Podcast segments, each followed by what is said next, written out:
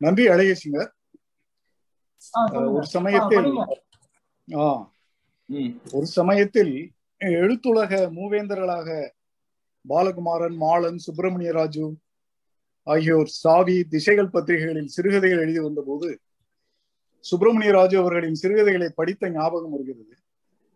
அதேபோல் அஹ், நமது அழகேசிங்கர் அவர் சொன்னது போல எழுத்தாளர் சுஜாதா அவர்கள் காலத்தை கடந்தும் படிக்கக்கூடிய இருபத்தைந்து சிறுகதைகளுக்காக காத்து கொண்டிருக்கிறேன். இதுவரை பத்து தான் தேறி இருக்கின்றன. அதில் சுப்பிரமணிய ராஜுவின் கதையும் ஒன்று என்று எழுதியதை படித்த ஞாபகம் வருகிறது. இந்த கதை அதுவா என்று தெரியவில்லை.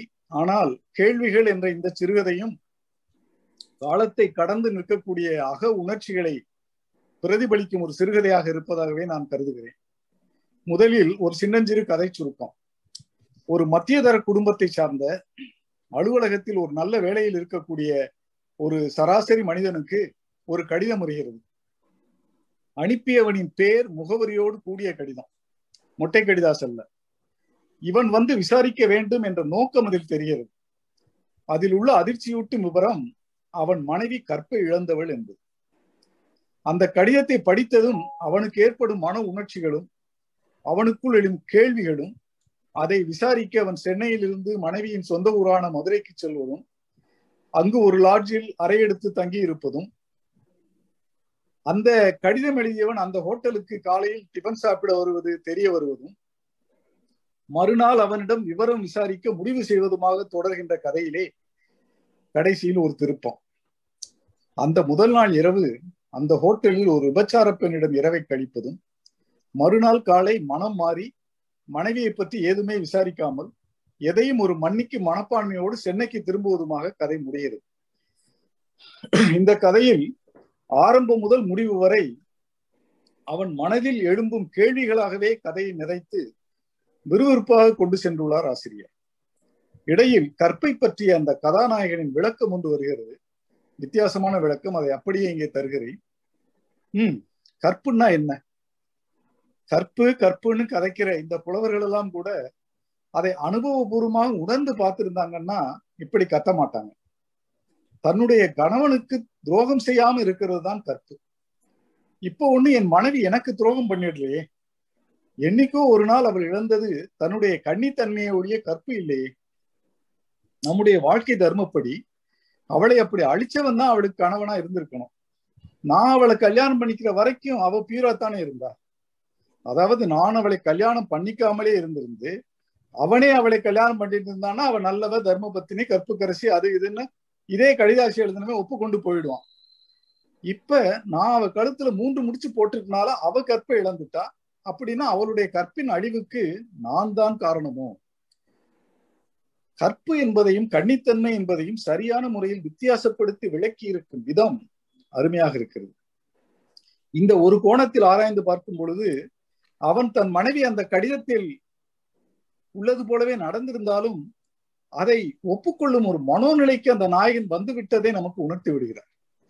இருப்பினும் அந்த விவரத்தை விசாரிக்க வேண்டும் என்ற ஒரு ஆர்வம் அவனுக்கு போகவில்லை என்பதை அவன் அந்த ஹோட்டல் பையனிடம் அந்த கடிதம் எழுதியவனை பற்றி முகவரி காட்டி விசாரிப்பது அவன் மறுநாள் காலை அதே ஹோட்டலுக்கு டிஃபன் சாப்பிட வருவது தெரிந்தவுடன் அவனை பார்த்து விசாரிக்க முடிவு செய்வதுமாக அந்த நாயகனின் ஒரு சராசரி மனித உணர்வுகளை விவரிக்கும் விதம் மிகவும் உண்மையாக இருக்கிறது. இதற்கு நடுவில் பெண்மை சார்ந்த தற்கால சமுதாய நிலவரங்களை அங்கெங்கே நாயகனின் மனதில் எழும் கேள்விகள் மூலமும் வெளிப்படுத்துகிறார். வரதட்சணை வாங்குவது விபச்சாரம் நடப்பது போன்ற விவரங்களை மிகவும் இயல்பாக விவரிக்கிறார். அவளோட ப்ரீவியஸ் ஹிஸ்டரியை பத்தி தெரிஞ்சுக்காம ஒரு பொண்ணை பார்த்துட்டு வரதட்சணையா கொடுத்த மூவாயிரத்தையும் வாங்கிட்டு கல்யாணம் பண்ணி கொண்டது. பையன் இந்தியன் ஆயில்ல ஜூனியர் எக்ஸிகூட்டிவ் சார் என்ற வரிகளிலே பையனின் வேலைக்கு ஏற்ப வரதட்சணை கேட்கும் அந்த நடைமுறையை சுட்டி காட்டுகிறார் இரவில் அது வேணுமா என்று கேட்ட அந்த ஹோட்டல் பையன் மறுபடியும் இருட்டில் மறைந்தான். காலையில் கோயிலுக்கு போகச் சொன்ன பையன் இரவில் அது வேணுமா என்று கேட்டது சிரிப்பாக இருந்தது. ராத்திரி அவள் வந்தாள். தலை நிறைய மல்லிகையும் மைலக்ஸுமாக வந்தாள். சுலபமாக சிரித்தார்.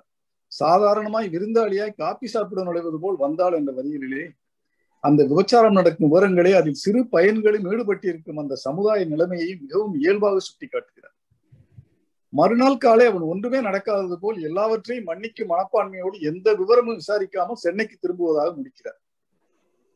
அவன் அந்த விளைமகளிடம் தன் கற்பை இழந்து தனக்குள் ஒரு குற்ற உணர்ச்சியை ஏற்றிக்கொண்டு மனைவி தவறி இருந்தாலும் அதற்கும் இதற்கும் சரியாகிவிட்டது என்ற ஒரு மனப்பான்மையை அந்த நாயகன் ஒரு சராசரி மனிதனாக அடைந்து தன் கேள்விகளுக்கெல்லாம் விடை கிடைத்து விட்டதாக உணர்ந்து கொள்கிறானா? என்ற ஒரு மனோதத்துவ ரீதியிலேயும் நாம் புரிந்து கொள்ளும் முறையிலே இந்த கதையை முடிக்கிறார் என்றும் புரிந்து கொள்ளலாம். அல்லது வேறு விதமாகவும் புரிந்து கொள்ளலாம். கதையின் ஒரு இடத்தில் நாயகனின் மன ஓட்டமாக இப்படி வருகிறது.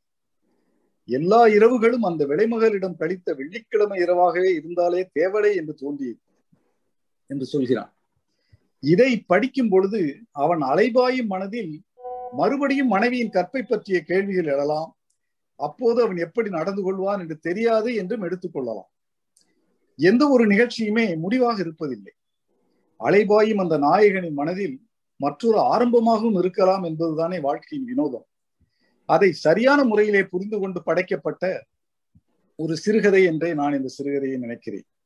இப்படி நாயகனின் மனதில் எழும் அலைபாயும் கேள்விகளோடு வாசகனின் மனதிலும் முடிவை பற்றிய பலவிதமான கேள்விகளை ஓடவிட்ட இந்த சிறுகதைக்கு கேள்விகள் என்ற தலைப்பு மிகவும் பொருத்தமாகத்தானே இருக்கிறது. ஒரு சாலை விபத்திலே சுப்பிரமணியராஜ் அவர்கள் மறைந்தார் என்ற செய்தியை படித்த போது ஒரு சிறந்த சிறுகதை எழுத்தாளரை விதி அவரது இளவயதிலேயே இழுத்துச் சென்று விட்டதே என்பதை நினைத்து வருத்தப்பட்டு அந்த சிறந்த எழுத்தாளருக்கு ஒரு சிறந்த அஞ்சலியாக அவரது சிறுகதைகளை நினைவு கூறும் இந்த நிகழ்ச்சியை நடத்தும் நவீன விருட்சம் அழகிய சிங்கர் அவர்களுக்கு நன்றி கூறி என் உரையை முடிக்கிறேன். நன்றி வணக்கம்.